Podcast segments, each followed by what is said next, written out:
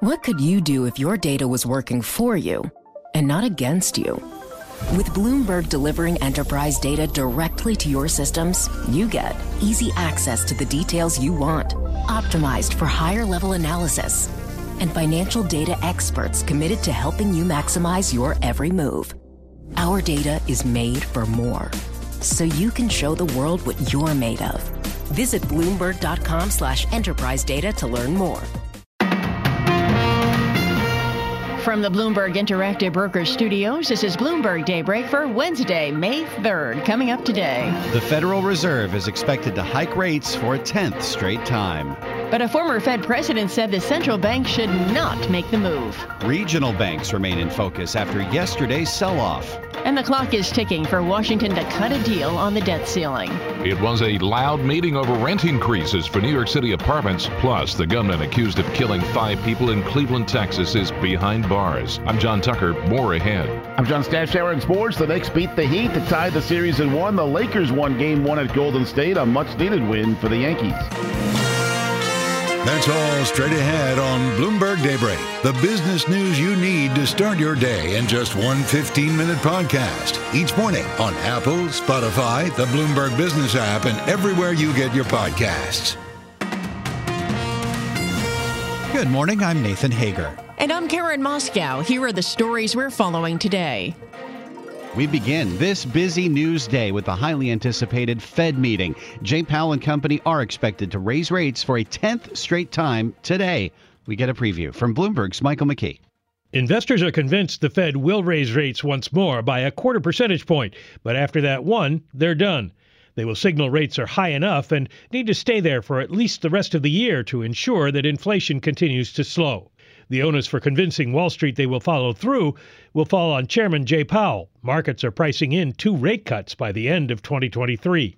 Powell will also get questions about the status of the banking system and regulatory reforms the central bank needs to make, and no doubt about the debt ceiling, although that's an issue he's likely to dodge for the time being. Michael McKee, Bloomberg Daybreak. All right, Mike, thanks. While the betting on Wall Street is for a 25 point rate hike, one former Fed official wants a different approach. Former Dallas Fed President Robert Kaplan tells us rates should stay where they are. I would prefer to do a uh, what's called a hawkish pause, not raise, but signal that we're in a tightening uh, stance because I actually think the banking situation may well be more serious than we currently understand it.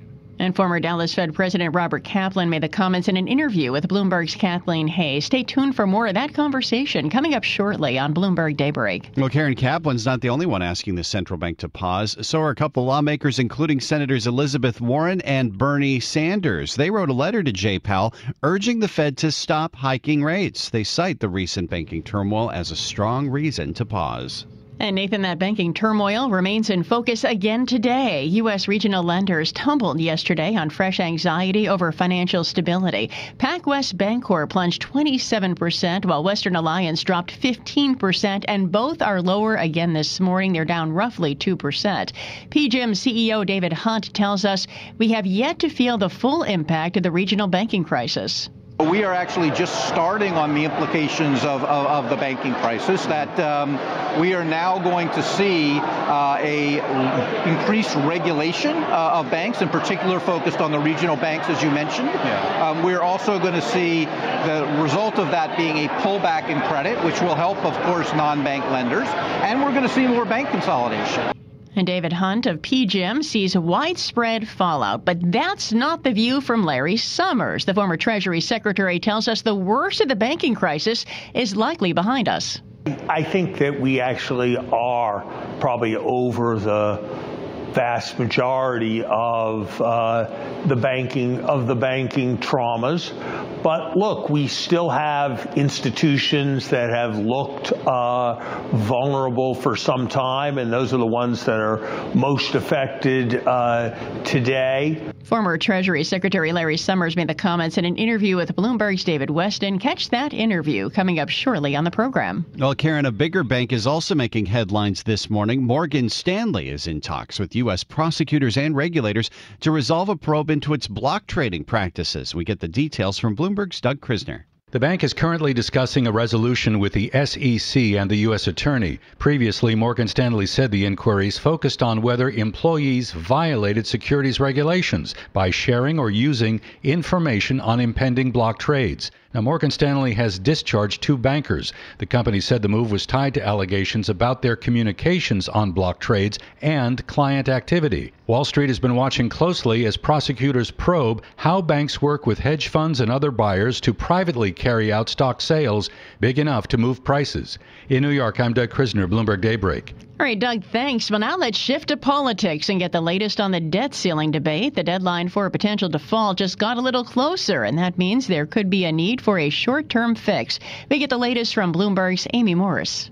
Between now and June 1st, when the Treasury could run out of sufficient cash, President Biden and members of the House and Senate are scheduled to be in town at the same time for one week. That's not enough time for the White House and lawmakers to strike a bargain before the deadline. A short term extension is now likely, but could force Republicans to break their promise against a clean debt ceiling bill or force Democrats to concede, setting a precedent before negotiations even begin.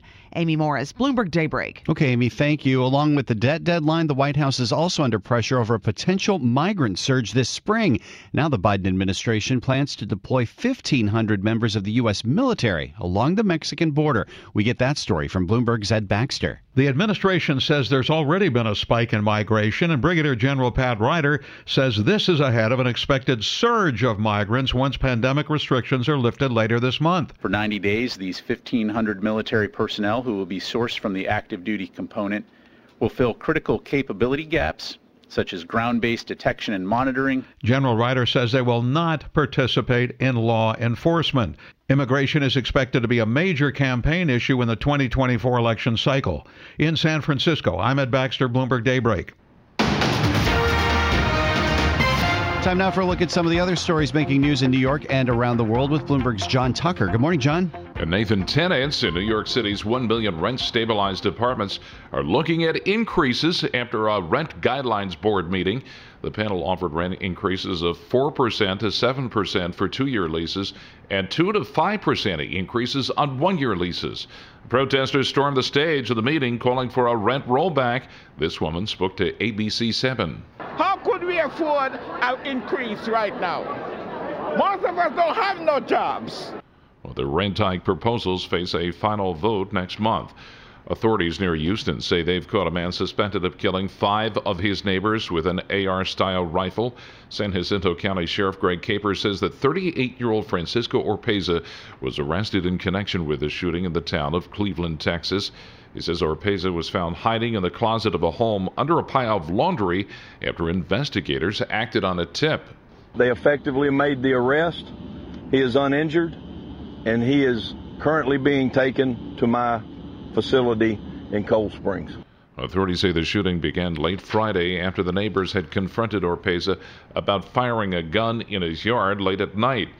New York City Mayor Eric Adams once again accusing Texas Governor Greg Abbott of targeting black mayors with buses full of migrants. Governor Abbott sent uh, asylum seekers to New York, black mayor, to Washington, black mayor, to Houston, black mayor, uh, to Los Angeles, black mayor, uh, to Denver, black mayor. He passed over thousands of cities to land here. Governor Abbott's office says the migrants chose for themselves which cities to travel to. Donald Trump's attorney says the former president will not testify at a civil trial in New York. This comes after two women testified yesterday in support of writer E. Jean Carroll, who claims Trump raped her in the 1990s. He has denied that. It looks likely to be a long grind for Hollywood writers who've gone on strike to preserve pay and hang on to job security. Members of the Writers Guild of America picketing in New York and Los Angeles after their contract expired. It's the first writers' strike in 15 years. Global news 24 hours a day, powered by more than 2,700 journalists and analysts in over 120 countries. I'm John Tucker. This is Bloomberg. Nathan. Thank you, John. Time now for the Bloomberg Sports Update with John Stashower. Thanks, Nathan. The Knicks lost game one to the Heat. Miami star Jimmy Butler didn't play game two at the Garden due to a sprained ankle, and yet the Knicks trailed for most of the night. Jalen Brunson was 0 for 7 on three pointers in the opener. He called his play horrific, and he didn't play well first half of game two. But then Brunson came alive. Brunson to the left sideline. Draws Robinson a switch. Takes some baseline. Tries to come uphill a bit. Step off the paint. Shoot on the fade and scores. The game at 93. Timeout, Miami. On ESPN New York, Brunson scored 30 points. He made six three pointers. The Knicks pulled out the game two win 111 105. Julius Randle back from his ankle injury. He was terrific. He scored 25 with 12 rebounds and 8 assists. RJ Barrett added 24, and the series is tied at one. Game three, not until Saturday in Miami. Game one in the West, the Lakers beat Golden State for Anthony Davis 30 points, 23 rebounds. Celtics and Sixers, game two tonight in Boston. Philly won the opener without Joel Embiid, and he is not expected to play tonight. Embiid was just named NBA MVP. Stanley Cup playoffs, Florida and Seattle.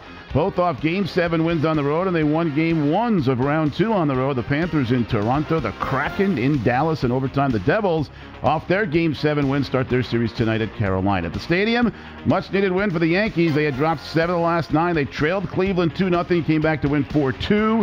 Home runs for Anthony Volpe and Willie Calhoun. The Mets rained out for the third time in four days. They'll play a day night doubleheader today in Detroit. Bryce Harper's first game for the Phillies. He went 0 for 4 in a loss to the Dodgers. Harper back earlier than expected from Tommy John surgery. John Stashower, Bloomberg Sports. The countdown has begun. This May, a thousand global leaders will gather in Doha for the Qatar Economic Forum powered by Bloomberg, held in conjunction with our official partners, the Qatar Ministry of Commerce and Industry and Media City Qatar, and premier sponsor QNB. Join heads of state, influential ministers, and leading CEOs to make new connections and gain unique insights. Learn more at QatarEconomicForum.com. Live from coast to coast, from New York to San Francisco, Boston to Washington, D.C., nationwide on SiriusXM, the Bloomberg Business app, and Bloomberg.com. This is Bloomberg Daybreak. Good morning. I'm Nathan Hager. To hike or to pause? That is the question for the Federal Open Market Committee, and we will find out this afternoon what the committee does about interest rates when its May meeting draws to a close. But opinion is divided among leading economic voices. So let's bring those voices to you now in a conversation with Bloomberg's Kathleen Hayes, Shery Ahn, and Haidi Stroud Watts. Former Federal Reserve Bank of Dallas President Robert Kaplan called for a hawkish pause amid regional bank turmoil. Let's bring you part of that conversation. You think the Fed should pause. Why? Yeah, I do think they should pause for a few reasons. One is I think we're in the early stages, not the late stages of this banking situation. Uh, I think there's been a uh, pretty significant change for the prospects of small and mid-sized banks. They provide most of the lending to small, mid-sized businesses in the United States. And uh, we've just seen the first phase of this, which is the asset liability mismatch, which is sort of the most obvious issue. But the credit issues are about to start. And I think that's why you're seeing the reaction in the markets. The, the other issue for me is from a risk management point of view, if I were sitting in the seat, I think it's more important to be able to sustain the current rate for an extended period of time, longer than the market thinks, than get another 25 or 50 basis points and risk having to cut again. I think that would be very troubling. And uh, I'd say one more one more comment. If I were at the Fed, I'd call out that we need a whole of government approach to fight inflation. Right now, the Fed is saying we've got this, uh-huh. we can solve it. I don't think that's the case. I would prefer to do a, a what's called the hawkish pause, not raise, but signal that we're in a tightening uh, stance because I actually think the banking situation may well be more serious than we currently understand. And I'd like to turn over a few more cards rather than regret not doing that three months from now. Okay, put on your, your former Goldman Sachs vice chair hat. Uh, if you were advising a desk, a trading desk, an investment desk, what do you think the risk is now? Have we have we not seen the end of it? It seems we know that there's shorts out there, or there know people are nervous. But is there fundamental risk right now that could keep this small and medium-sized banking turmoil problem going? Yeah, normally when we're discussing problems with banks, it's after we've been through a credit cycle. We have not been. We haven't even started the credit cycle. We've just had an asset liability mismatch issue where banks were overinvested in long term treasuries, and bank equity has been marked down just based on that. We've got the credit issues yet to come. We're at a different stage in the cycle and uh, and there's also uh, potential deposit instability down the road when those credit issues start to unfold. And so I would say we're in the second or third inning of this situation, not the first inning or seventh inning, I should say. We just finished the first phase potentially but there's a lot more to go. The credit phase, I think, normally is more serious. Robert, on your point about pausing at this moment, uh, you don't expect that there might be the risk that if you pause at this level, that you might be forced to hike again, like we saw with Australia. And what is really more detrimental to credibility at this point? Yeah, so I think there's a way to position this. And let's say they raise, then pause, or they pause and and signal uh, so-called hawkish pause. Either way, the rhetoric needs to be that the Fed stands ready to raise rates. All you're doing is we've raised a lot very quickly. We want to absorb and digest some of it I think people will, will understand it, think it's prudent, but signal we're prepared to do more. And I think the markets will understand that message if they give that message. On your concerns about credit tightening coming at a time when we saw the JOLTS numbers really fall, we're seeing layoffs at a two, three year high. Um, how concerning is this for the most vulnerable part of this of the American population, especially when you're thinking that a lot of people will be left out when inflation is this fast? So, so normally at this stage, you worry about the unemployed. Right now, we're in a crisis of the employed. The problem that's going on out there 50 million workers that make $50,000 a year or less cannot make ends meet. Okay? And part of it is there's been a substantial amount of fiscal spending, which hasn't stopped, by the way uh, and substantial amount of monetary easing. And really, the low moderate income families are paying the price of it. So, you do need some adjustment in the labor market. We've got demographically in the United States shortage of wor- workers for as far as the eye can see at 50,000 or less. And so, I think you could tolerate some loosening in the labor market. Uh, I'm, I'm more worried about the family who is working but tells me they can't make ends meet. And that is a widespread group of people right now. Does the Federal Reserve bear responsibility for what is happening to these banks? I don't blame the Fed for making the hikes, although I would have eased off monetary policy a couple of years ago so these weren't necessary. But once they had to do it, I don't blame them for that. I do think there's a problem with a lack of supervision once they knew they were in a hiking mode. And I think it was up to the Fed to supervise and make sure that if there were outliers, like two of the largest 15 banks, that they caught that early so we wouldn't be going through what we're going through right now. You left the Fed in 2021. Uh, the new framework was being put in place. The new framework said, oh, we're not going to raise rates until we're well above 2%, until we've got maximum employment. Is that another factor that helped set the stage for where we are now? It might have. As you know, I dissented uh, on the guidance in the in September of 2020. It was the only dissent I ever made at the Fed, but I dissented because I thought locking into that guidance uh, did not make sense. Uh, and I wish that that hadn't been done. But yes, that may have led the Fed to be more inclined to keep buying bonds, to be later to raise rates. And, it, and, and I've said probably many, many times, taking the foot off the accelerator earlier would have made it so they didn't have to slam on the brakes like they're doing right now. What do you think is the big challenge for the Fed and the federal government right now? Here's the issue there's the monetary policy element of this, cyclical part. But we've got a few other issues. We, we need more fiscal discipline. We still have a lot of fiscal spending in the pipeline. And right now, the federal government, in my view, is working in some ways at cross purposes with the Fed. Energy policy and the integration to the transition is being done on the backs of low moderate income families. There's many actions outside the Fed that are making it harder for people making 50 grand a year or less to make ends meet. And yes, I think you want a whole of government approach to inflation not just a Fed does this alone approach. And I mean, we come back to always the U.S. debt ceiling issues, yeah. default possibility June 1st. We know sort of where this is going, but if we continue to see that standoff, what will be the implications? So there's the back and forth of the standoff, which is going to stress people out. But there's a real issue in here. As we sit here right now, we haven't even gone into a downturn. The deficit is right now already 10% of GDP. We actually have a legitimate issue about the need for more fiscal restraint. Uh, and if this game of chicken, I don't like the tactics, and I don't, I don't think it's healthy to be threatening or, or making people worried about default. But the discussion about uh, controlling spending is necessary. And I think uh, 50 million families that can't make ends meet out there, I think might welcome that debate. Final quick, quick question, quick answer. Uh, in June, in July, in August, are we still going to be where we are? Is the Fed going to, in effect, have been done hiking rates? Do you think there's more to come? How is this going to play out? I think getting from where we are down to, say, 4% headline inflation will be doable. I think what we're going to find is it's going to be very sticky to get headline inflation below that. The wage price spiral of people making 50,000 or less is alive and well and intense.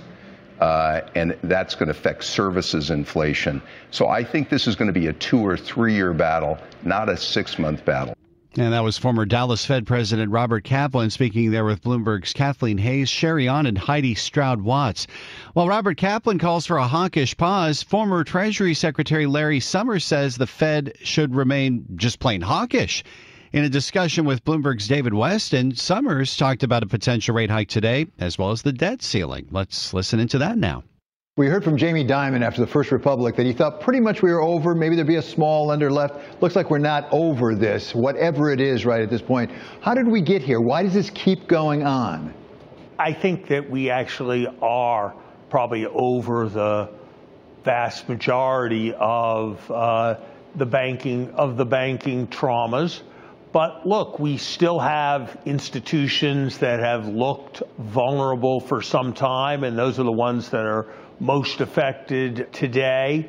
We still have concerns about commercial real estate and what that's going to mean for the creditworthiness of a number of institutions. There are still questions that are going to be around.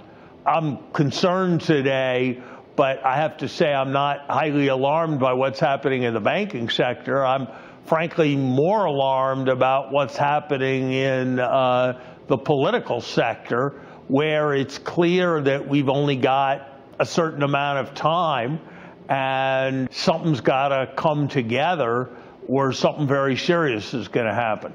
Before that, is there a more systemic effect here? Because we have a lot of banks, it appears, actually have liabilities greater than their assets at this point because of the reduced value of the assets, because of the rapid increase in the interest rates. Is there a larger issue of solvency with respect to a lot of U.S. banks at this point?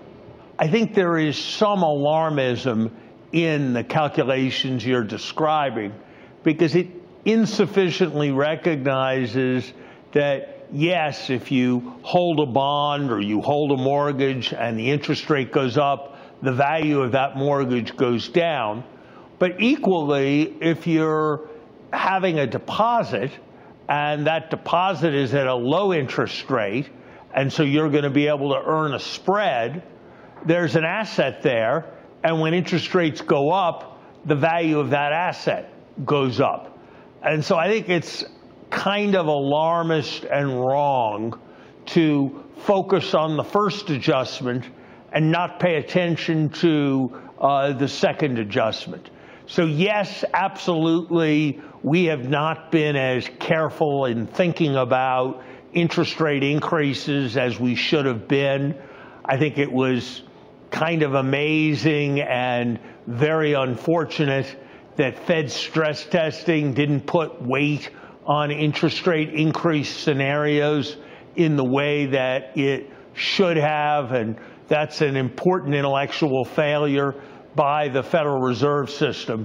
But I also think that the kind of analyses that you're citing are probably overly alarmist.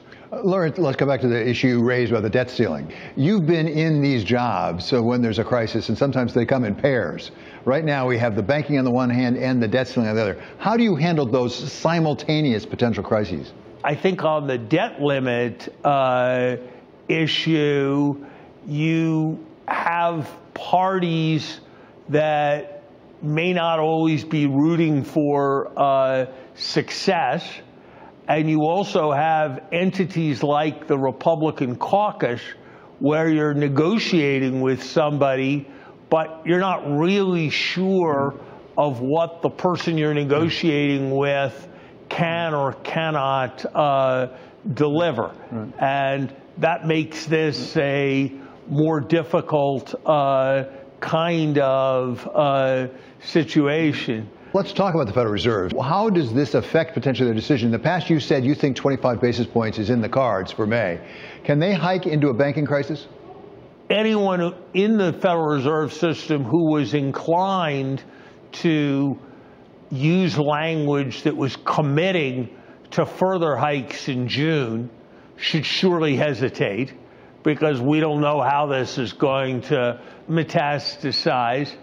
At the same time, I think for the Fed to signal in a definitive way that they were finished would be to take a substantial risk of locking into what turns out to be a mistaken path and would also perhaps be taken by the market as a sign of significant alarm. So, what I'm going to be looking for and hoping for from the Fed is a move upwards and a clear recognition of uncertainty and agnosticism with respect to what's coming. This is Bloomberg Daybreak Today, your morning brief on the stories making news from Wall Street to Washington and beyond. Look for us on your podcast feed at 6 a.m. Eastern each morning on Apple, Spotify, and anywhere else you get your podcasts. You can also listen live each morning starting at 5 a.m. Wall Street time on Bloomberg 1130 in New York, Bloomberg 99.1 in Washington, Bloomberg 1061 in Boston, and Bloomberg 960 in San Francisco. Our flagship New York station is also available on your Amazon Alexa devices. Just say, Alexa, play Bloomberg 1130. Plus, listen coast to coast on the Bloomberg Business app, SiriusXM Channel 119, the iHeartRadio app, and on Bloomberg.com. I'm Nathan Hager. And I'm Karen Moscow. Join us again tomorrow morning for all the news you need to start your day right here on Bloomberg Daybreak.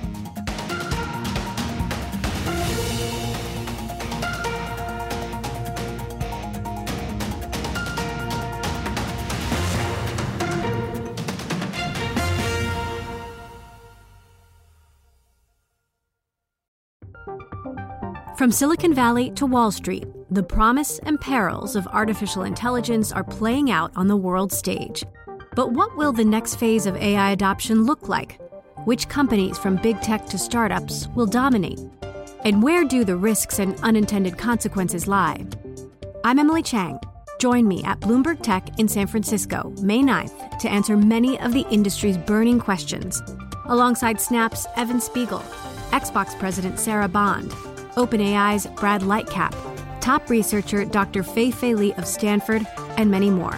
More details and just a few tickets left at bloomberg.com/techsf.